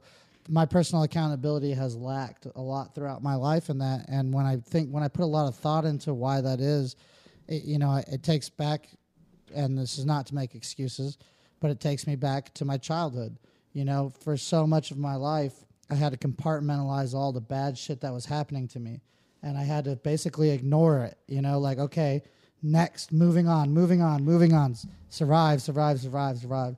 And when you're in that repetitive pattern of survival mode, you know what I mean? You, you're not you're not able to hold other people accountable for the things that they're doing to you. You're only just trying to emotionally and, and, and maybe spiritually get past that, right? So it's not an excuse to now carry that same mold and forward to my own actions. You know what I mean? You can't make excuses. You can't make the the excuse of all this bad shit that happened to you for so long in your life. You know what I mean? That's the way I am is because of how I was raised. Yeah. Like you Right. can't have it's that. a bad that's bad logic you, mm-hmm. you have a responsibility to be accountable for the fucked up shit that you do regardless of the origins of that fucked up shit. Mm-hmm. And that's a lesson in this last year that i've really had to Like, it's, fucking it's not your fault, but you got to deal with it. Yep. i mean it's it's it's not your fault that you have those those triggers or those preset reactions to things but it is your fault if you continue that cycle. Mm-hmm. So in that way you have to be accountable. And that's like i was saying in this last year, my last relationship, a lot of the things that have happened, you know, I've I hurt people, I broke hearts, including my own, and I had to come to the table and be accountable not with only myself, but with the people that are close to me, you know, and I had to I had to make things as right as I could with as many people as I could. And and it hurts to know that uh, my my immediate reaction to things in any situation is not the care and love that I actually have for people. You know what I mean? It's shitty to it's shitty to run up against the the lesser parts of yourself again and again and again. Mm-hmm. And what it takes is the right amount of heartbreak and the right amount of of tenacity, if you will, to, to Yep. start making a change to those behavior sets and mm-hmm. and to those you know triggers and things of that nature. So it's been a really big process for me, having thought I ironed out so many things in the last ten years, to come back to the table and realize I still got a lot of work to do, and that that is the personal accountability that I wish everybody finds sooner rather than later. You know, for whatever the individual thing. For y'all, it might be totally different shit that you you have to deal with and that you have to be accountable. But being accountable to yourself is the only way. This is a step zero to making positive improvement, in my opinion. Mm-hmm. any thoughts or perspectives on any of that. You know, I was kind of wondering when you brought up about um, reflecting on your behavior towards other people and how it can affect and how your reactions and when they tell you that something can happen. I immediately wondered about your childhood, you know, because most people who are in those situations obviously were abused, like went through some situations, but also their parents were also reactive when they were um, brought up about their behavior. And so they probably weren't able to accept their own actions and the way that they treated people uh, or anything like that. So you didn't really get good models from from that aspect as well, too. One hundred percent. Yeah. And that's totally fine, but uh, you, you know, and that's a pretty normal normal thing. And you need to understand that that's not Oh, I know. Yeah. I, I'm aware. I like. It's just you have to be conscious of it Yep. con- continuously. You can't ever think it's a dragon you beat. You know. Correct. Like I brought up earlier, I think you can, can you can continue to live in the past or you can live for your future. And right now, I think being, um, I, I think there comes a point when people are like, oh well, you know, like as a kid, I went through this, and like this is the way I am. I think once you are halfway in, halfway out, like there comes a point when you've been 18, like say 18 was your cutting point. You have 18 years to get your shit together, and that that does not become an excuse anymore. Or you just kind of turn out to be like, I'm sorry, you didn't progress or grow as a I human mean, at that point. and that that timeline can be very generous too, because I feel like once you're in in those adult years, it could take a lot shorter of a time or experience to go through something that makes you go, oh wait, Yeah. You know. So it really shouldn't take 18 years if you had 18 years. You know, but, but I mean, it can. Like, uh, but I'm sure it can. You have to think. Of, well, yes, but you have to also think about the amount of trauma that some person has gone through. that depends. Yeah. Yeah, you it know, depends on like, that. uh, like, like, and it's also the awareness. You know what I mean? Like if you're not the if you we're getting better societally where people are, are having these conversations more often. But if you if you throw it back to like our parents' generation, nobody until they were deep in their 40s or 50s ever had a conversation like this in public. You know what I mean? So for like your dad, my dad, her dad's generation, they might not have even been aware of, of these pitfalls and these reoccurring behaviors as a thing, you know, as a concept. Uh, they were still just in survival mode. And, you know, some people live their whole lives in survival mode. And n- the amount of people that talk to a therapist, in, even in modern day society, even in our age bracket, is still extremely low for what it would cause to make like a mass shift of mental health societally. So, I mean, we still got like culturally a lot of work to do. yeah, Big ti- yeah, you know. big time. yes, we do. I mean, look at who our previous president was, and look I at mean, our current. look at all of them. Look at all. I was gonna say, and then look at our current one, just trying to fucking put a band aid on it, and he's barely even having to have any sticky tape to stick to it. that man. That man will not be fucking coherent through another. No, I, Fucking if even even if I'm he just was an option, like I would not vote. I would. I'm absolutely not voting for him. Like It's a he's circus. Yeah, I mean, it, I, fucking I, ho- let- at this point, I doubt it. I doubt it really matters who the fuck is the president. I don't think that, that is going to be the way forward. That's not what's going to. Nobody is coming to save us. It's it's going to take aliens us. are. We're something about to pop off, baby. Like mm. They're either coming to save us or enslave us. Yeah. maybe we already Possibly. are enslaved by them. I mean, we are we are on some level all in modern society enslaved. Uh, so you know, speaking of like, kind of getting on this like quick little topic, do you guys think it was really weird that right after they sent out the emergency alert, the following day there was the major breakout of Is- Israel and Palestine, as well as major earthquakes that also happened. It's at that almost like time? Yeah, I Almost mean, like- I'm always skeptical of anything that the government does, it's pretty coincidental. and I'm always ready to hear any conspiracy. And it's not that I like full hog believe in any of it, yeah. but nothing would surprise me at this point. dude. Yeah, I just thought it was, and then also too, like with what was happening in New York City, and uh, yesterday, just with um, all the, the pro violence that What was happening in New York City? So I in missed Times that. in Times Square, there was like a major, almost like riots that were happening of um, the the pro attacks from it. Are you talking- Uh, Sorry about that. Are you talking about um uh, like the Israel uh, Palestine thing? Yeah. Okay, so there was huge. Yeah, I, I didn't know about that. Yeah, that Yeah, was huge. and it, it's just it's very convenient. And then all of a sudden now the U.S. is immediately door knocking to like get involved with them, Yeah. they're making plans to get them out of there.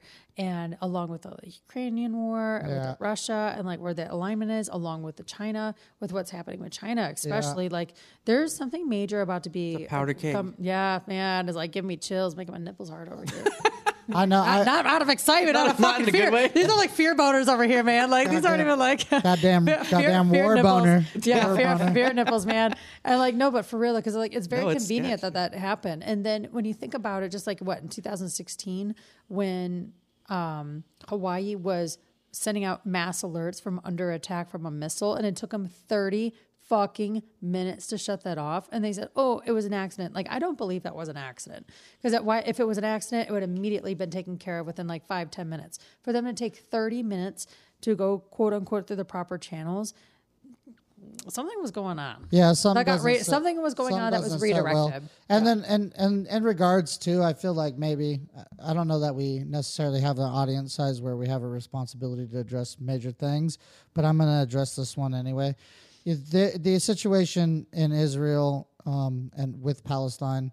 Um, it has never sit, sat well with me. You know, I'm not like extremely pro-Israel or extremely pro-Palestine, Mm-hmm. But I do, I do, I do believe it's a fucking dog shit situation on both sides, Mm-hmm. and there are no good guys. Correct. And in this situation, um, I I kind of wish I could admonish um, the Israeli government because even though they were slighted and it was an awful uh, terror attack, let's just call it what it is. Yeah. You know the, you know, led by Hamas. The thing is, you cannot directly correlate Hamas to all of the Palestinian people, and I believe their leveling of all of Palestine, basically, if you if you've been watching the news, I believe that's just as atrocious, if not worse than what Hamas did.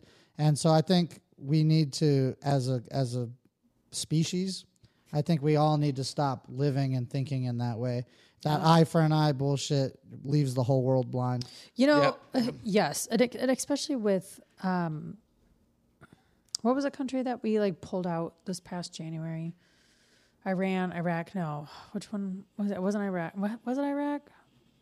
Iraq. We were there for like twenty years. Afghanistan. Afghanistan. I was like, what? What Middle I've East? been there a couple times. So we were there for 20 years. Yeah. And immediately the day, like uh, less than a week after we pulled out, and then immediately they took over. It was a waste of time, Yeah. resources, And lives. lives. And that was my last point on that. Lives on that matter that it does not even fucking involve us. Those like the people within the the that area have been beefing for a millennia. That is never ever gonna change. And it that ties- is that's beefing that we need to stay out of that fucking beef. Yeah, I agree. I mean, I don't think we should pursue any military action that does not directly benefit the U.S. or, No. or directly pr- protect the U.S. soil. But I mean, this all ties back into everything we were already talking about tonight, and I'm glad you brought it up because it's all a lack of fucking accountability. Mm-hmm. It's a bunch of fucking leaders, and you you can hear it in the war hawks in our government. They're all ready to fucking start World War Three over this shit and Ukraine and both because situations it's so much money. because it's money. And but the reality is, it's because there's nobody to hold them accountable. Yep. You know, what if the legislation was designed to that? If you want to vote for fucking war, either you're going or your kid's going over there. Mm-hmm. You know what I mean? How many of these motherfuckers would vote for it then? You know, Yeah. I don't think there would be very many people that would be willing to do Like if that. there had to be a one person per household, no matter what rule, it would be like it, it might have to be me.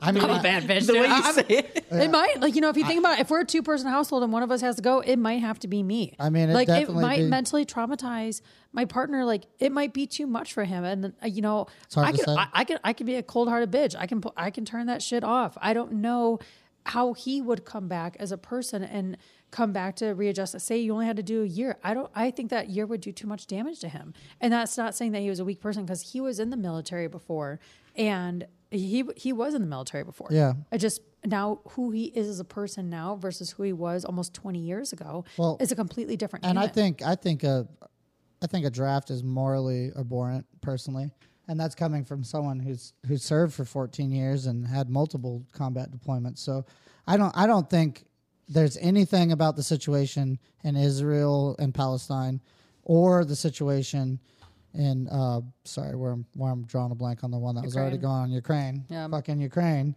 I don't think there's any justification for for um, our gold or our blood to be spilled in either of those countries. I just I just can't see it. I mean, I understand the geopolitical landscape and I understand the strategic value of both of these places and the situations in all of the countries around them. I get all of that. But at the end of the day, what benefit does it have to the American people in a time where we're already suffering from fucking record breaking inflation? What benefit is it going to be to us to pour another couple fucking trillion dollars down the drain in these countries?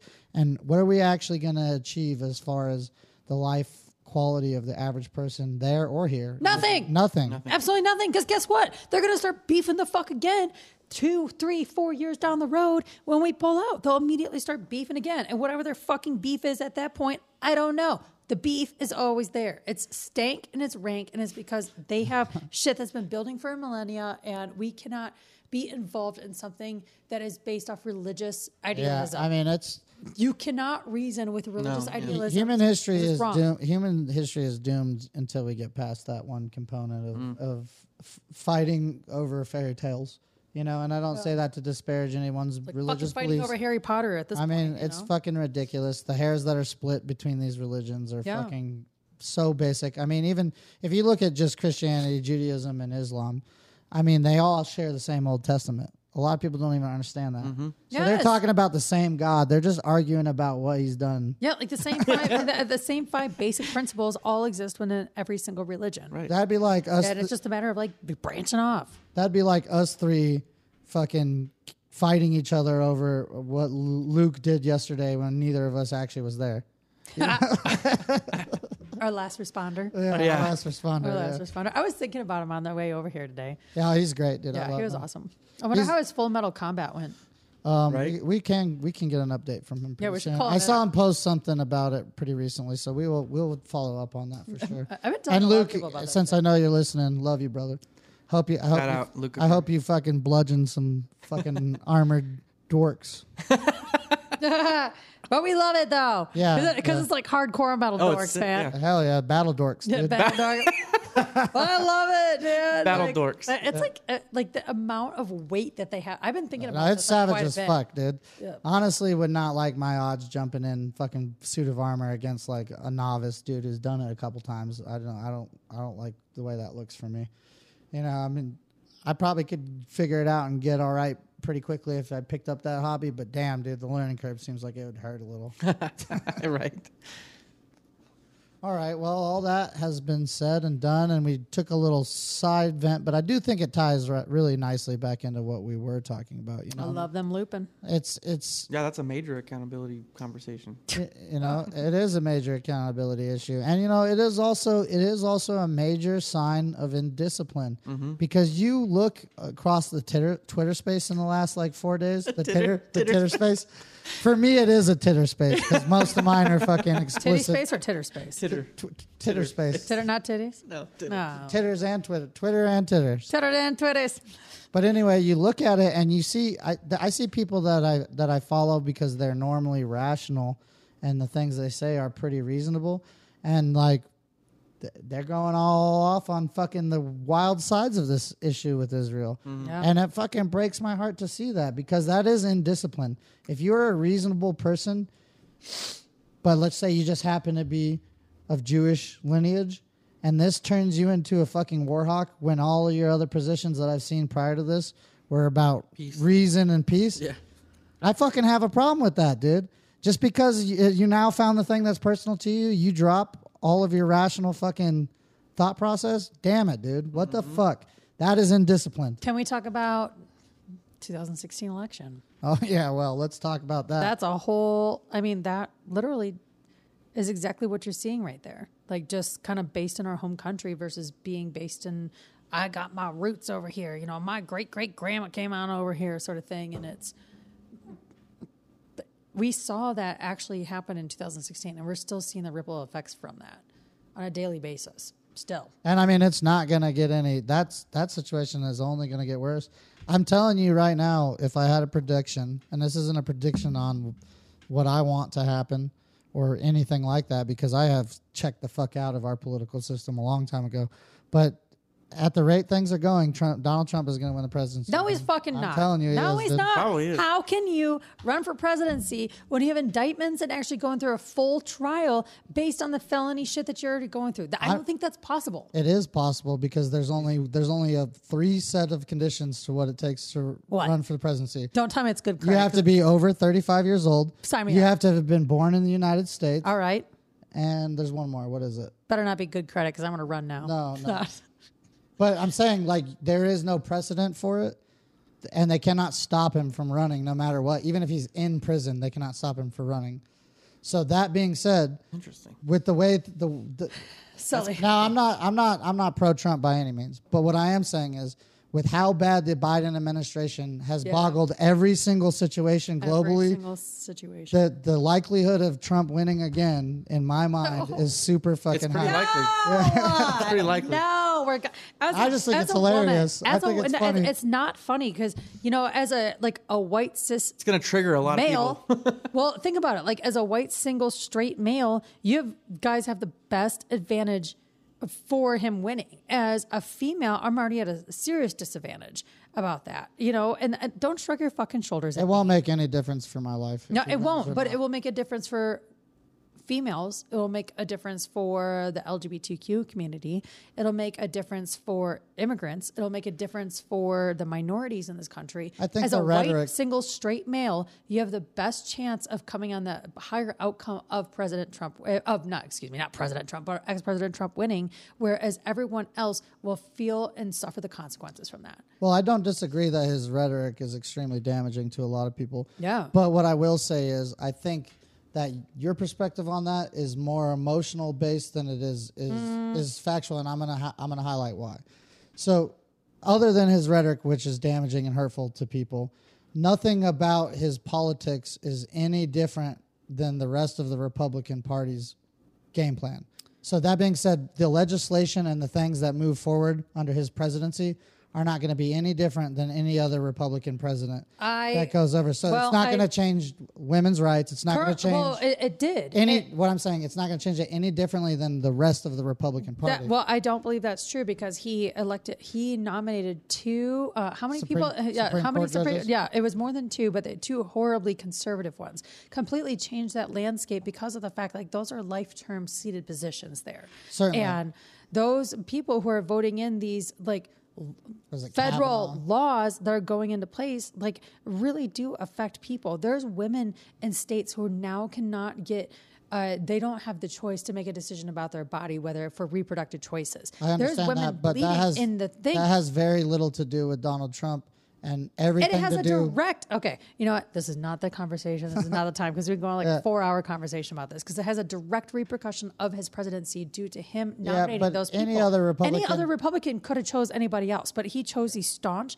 uh, like catholic along with like a, a serious and right-wing conservative religion to be going on to I'm just saying the Republicans issues. would have done the same shit, they could have chose anybody else but they wouldn't have. They did. You don't the, know the, this. Republicans we can't change the past and you don't know Republicans' principles are exactly the same across the board. Like they're all going for the same thing. So the Republican Party and its direct attachment to pseudo fucking Christian religious principles is the real problem. Just and that's not to say that I'm like a fucking Democrat either, because fuck both sides. Mm. i'm a dude. libertarian proud Yeah, representing fuck over here both sides, dude. Then there's no good answers. There's no good guys. Well, It- the beautiful thing about the Nevada is we are 33% registered libertarian in the state of Nevada. We That's pretty have- good. That's got to be one of the highest. We states, are the highest state Yeah. within it. We're a battle-born state. We have actually the opportunity to make a switch within the country regarding that. So, all of your viewers listening, make sure you watch and listen and really listen where your vote goes. I mean, vote vote your conscience. But vote your conscience, and even if you think it's something, because I saw, what's his name, Robert, one of the fucking Robert Kennedy. Yeah, Robert Kennedy. He's I gonna be- actually liked a lot of what he had to say. I agree too because Yeah. he's not quite super fucking liberal and he's not quite crazy Republican, and it can really be a great middle ground for the country. Like, why do we have to keep doing the same thing when we can do something different? well, that is the problem. Is we're getting two choices and they're both dog shit. yeah, like why does it have to be two? Why does it have to be yes or no? Yeah, why can't yeah. it be?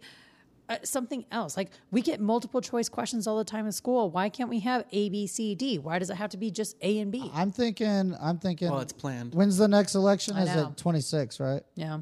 So I'm. I'm. Here's where I. Here's where I land. Giant flaming asteroid, 26. Aliens. Well, they're going to use the, We're they're gonna have an alien representative. For to the going to use the alien excuse to get people over the religious fighting. I think. Yeah, maybe. I mean, who the fuck knows? Honestly, the biggest problem is the religious like division among people. And it's not to say I shit on people that are religious because there are a lot of good principles about kind of traditional people. I do understand everything that they're saying Yeah. and Well, if I they- see its value. Well, It, it doesn't. Right. air quotes, but if the aliens come down and that then that debunks every religious kind of you know what I mean? Almost. To an No, extent, I there's don't a know. I lot- think the well, It Catholic kind of Church- makes them have to uh, Well, the, no. the Come Catholic together. Church, the Catholic Church already studied for this. It was like 2008. The the Pope at the time he said, if the existence of extraterrestrial life is ever proven, it does not go against the be- our belief or the uh, ability for God to, To still exist. be to Yeah. exist and be the you know the king. and also part of it, part of this too. So he made them with- too, is what they said. He's like, There's wait, uh, this is a write an addendum. There's a lot of Little amendment to the Bible. there's a lot of religious archaeological um, discoveries that have happened that really do align with like a lot of timelines. I've been watching a lot of YouTube Well, lately. like the giants, I and how there was more oxygen and There- the trees were bigger. And no, no, there's like uh, I mean I can't. That, that's a whole other Yeah, that's topic. podcast That- that's too, a yeah. different podcast. We'll save that for mystery. That, that, that'd be a great one, actually. But Yeah. there is a lot of information out there that actually co- uh, that aligns with timelines, along with all over the world things that happen, like the Great Flood, whatever the fuck that thing is called. I can't remember. But like when it, it's Moses just- parted the Red Sea. No, well, I don't. Oh no, you're talking about the flood. You know, there's obviously flood. fact and fiction within everybody's day day to day, Yeah, what we yeah. experience. But there are some historical and archaeological things that do align with religious timelines, and Yeah. so Mm-hmm. whether or not Yeah. the aliens had a hand in that to like Yeah. come on down and help develop this, I, I'm not disbelieving that. No, I kind of land in the same place. Like, there's a lot, there's a lot, there's too much in the historical record that we have that does line up with all of these. The, let's call them the big three religions, Yeah. right? And and there's a lot of that that also ties into extraterrestrial uh, presence and maybe a hand in it. You know, there's a lot of um, ancient art that shows things that seem to be fucking spaceships. I don't fucking know, dude. They seem to be fucking spaceships. They, They don't look look like like spaceships. anything else. No, they don't. I You don't know? know? what else they could be. Yeah, but all that being said, like it's a dangerous time for the freedom of humanity. I think you know, and it ties back into one of our previous guests, someone I've been do- doing a little bit of side work on his crypto channel, and, and that's Andrew. And you know, What's up? and Shout it's out. just like everything that's come into this precipice.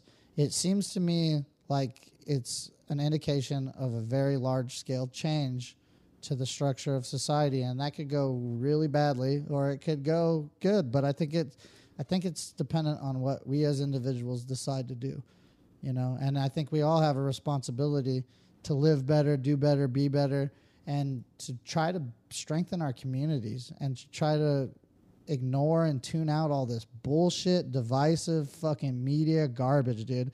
I'm so fucking over it. I haven't watched the actual news in fucking five years, honestly. no, I read.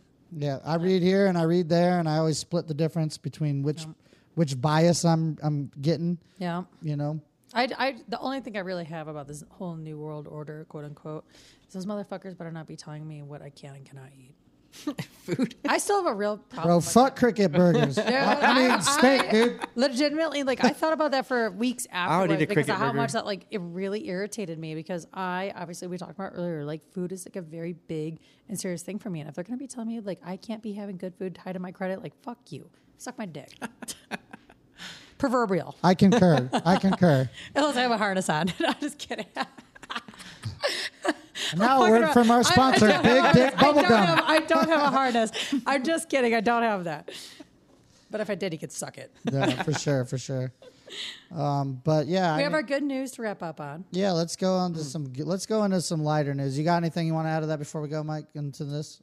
Anything? Nope. You're good on it. I'm good on it. All right. Yeah, I get. It's a down. I fucking hate talking about it, even, dude. why Because I, well, just the government shit. Oh Like, yeah, oh, I it gets hate me all fi- talking gets me about all it. fired up. It's I have- just such a dog shit. I have six habits for everyone to work on to free themselves from the matrix. All right, let's hear it. Seek clarity, generate energy, raise necessity, increase productivity, develop influence, and demonstrate courage. Fuck yeah. That's beautiful. I'm behind all of that. Yeah, Yeah. I like that. That was but good. I feel good. like it should be seven because seven's a magic number. Mm, you six. got to come up with one more. no, to- six because it's kind of culty. Oh yeah. Seven's a magic number. now a word from our sponsor. Please join our cult. Our culture. Genital piercings. we just need one more on the crew. oh man, Maybe we'll maybe we'll get him a magnetic one. I know. a fake one, just for like the character. Yeah, yeah, that'd be Yeah, funny. yeah. a fake dick ring. Hmm. All right, so we Expanding are my gonna horizons. we are gonna lighten the mood and, and give our longtime listeners just some more information. Exciting Uh, information. Some exciting information. Um, after after reviewing the analytics on Spotify, they've added a new feature that shows the impressions, and the impressions are for the last thirty days. How many times your uh, work, your your podcast has popped up in front of people, and those impressions, our impression number for the last thirty days is five thousand three hundred and thirteen. So that got me thinking. That's just one carrier of the podcast, and it's been something that we talked about a long time to to expand it out because I know I've met people and I've told them about our podcast and how it was hosted on Spotify. And they're like, "Oh, I don't use that," so that that's limiting our audience. So what I went ahead and did this week is um, our podcast is now available on iTunes, Amazon Music, and iHeartRadio, which are the big three Hey. uh, other than Spotify. So that that gives more access. So please like and share, and if you if you have friends that use either of those three or Spotify, go ahead and fucking send out a recommendation for our work because we're gonna keep doing it either way. But we'd love you all for be along We'd- for the ride. Yeah. Bring your friends, bring your pals. Yeah, we're making a nice little audio orgy over here. I love it. I love it. How exciting. Look at us like growing up. Fuck you in your Look at ears. We're like out of, we're out of diapers. We're into pull ups now. I love it. Pull-ups. Pull ups. Why not? I, Pull-ups, get- I still dude. shit my pants. I think, I think we talked about it on I an get, episode. I get, I get one, I get about one short, a, qu- uh, one shart a quarter is what I say. That's pretty quarter- good. a short a quarter. My, I was like, Shard my- a quarter. my- Mike, my best friend, if you're listening to yourself, shart your shit. Shart yourself. Not shart, Start your shit. shart your shit. Shart your shit. I swear to God, that man, because like, the, I mean, Shart your shirt. I've sharted myself. Everyone has, you know, like it is what it, he supposedly has never done it. I'm like, come on, join the club. It's real cool. All the cool real kids do it. All the cool kids do it. Everyone shit themselves. Wish that I- He's like, no, I won't do it. Shart your shit. If I would win be the a bill- good if- Start your t- it would be a good Good t-shirt. t-shirt. Yeah. If I shart your shit, if I win the lottery tonight, I'm gonna only give him five grand, and then for him to wait to get his next five million, he has to shart himself.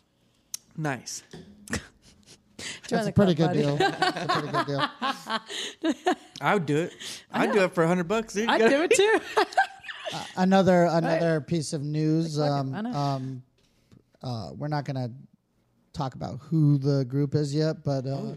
coming in the future, Alex um, has a line on a pretty talented local band. Streamline. So we're, Metal we're- band. we may be doing an on-site interview with a local band in the very near future. So stay tuned for that.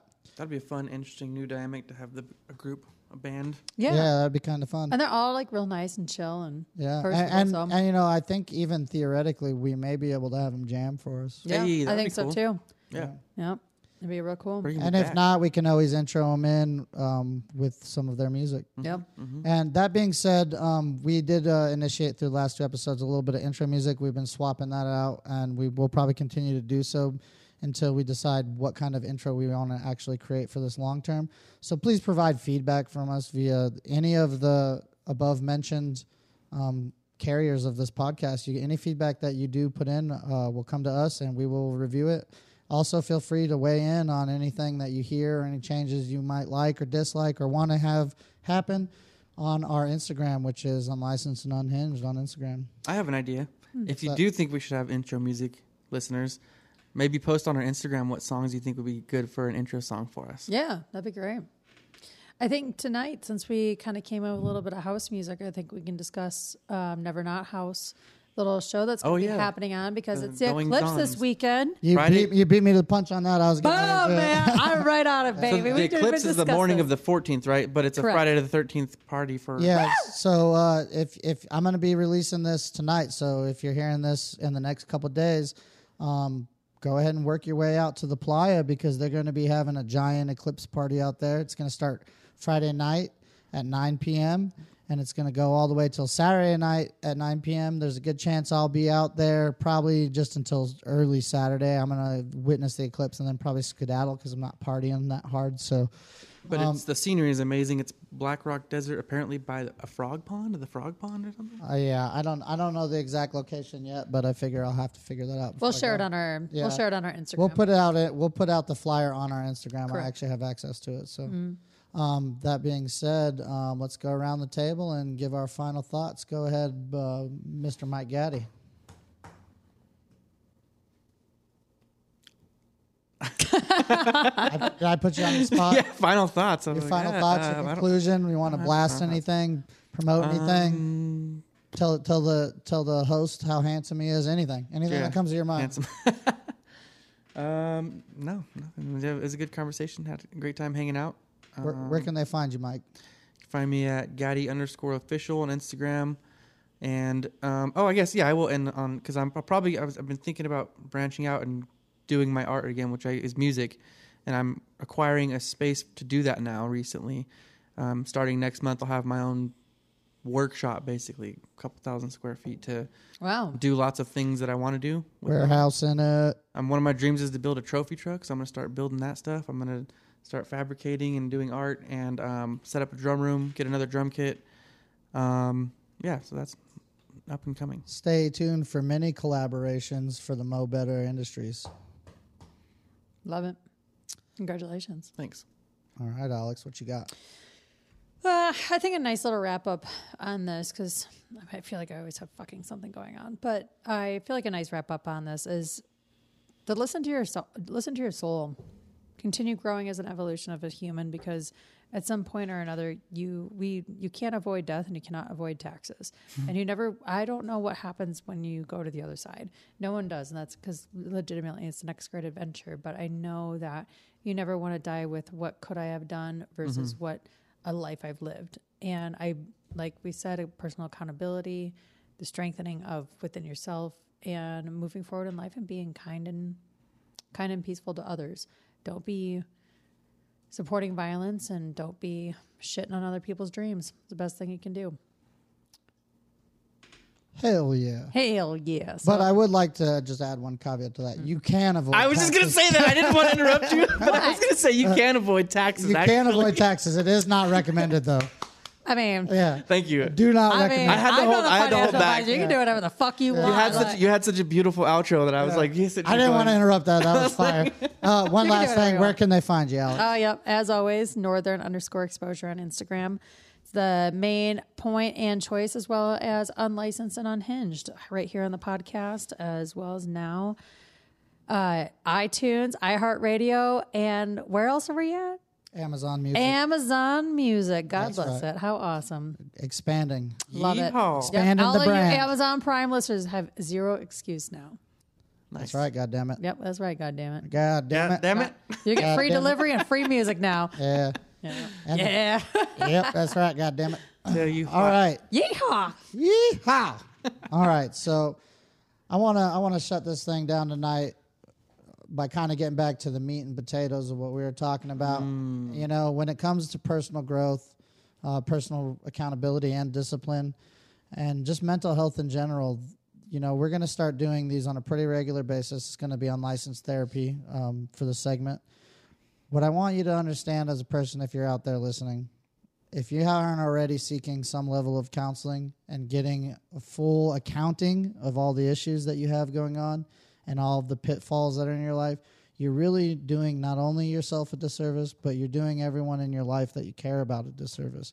Get out there, talk to somebody, get some professional perspective, and unwind the trauma and the drama of your childhood and start becoming a better person. Be accountable for your actions moving forward. And as you grow and you learn and you learn how to love and treat people better, it's going to pay dividends. And I want you all to know that there is value in you no matter what you think about yourself. You just have to find it. You got to dig it out. And that being said, I'm Jeremy Granite. You can find me at J under dash Granite official, or no, that's not even right. J Granite under dash official on Instagram. You can find our work at all the above listed places iTunes, Amazon Music, iHeart, and of course Spotify, where you're listening to it right now. Peace, love, Chicken Rock and roll, baby. Sorry. rock and roll. Whatever. grease. Yeah, all I guess chicken grease would Yeah. be more like on the howdy Just partner. forgot about that. Yeah. Fuck yeah. With that being said, live from Jerry Lago. Good night. Good night.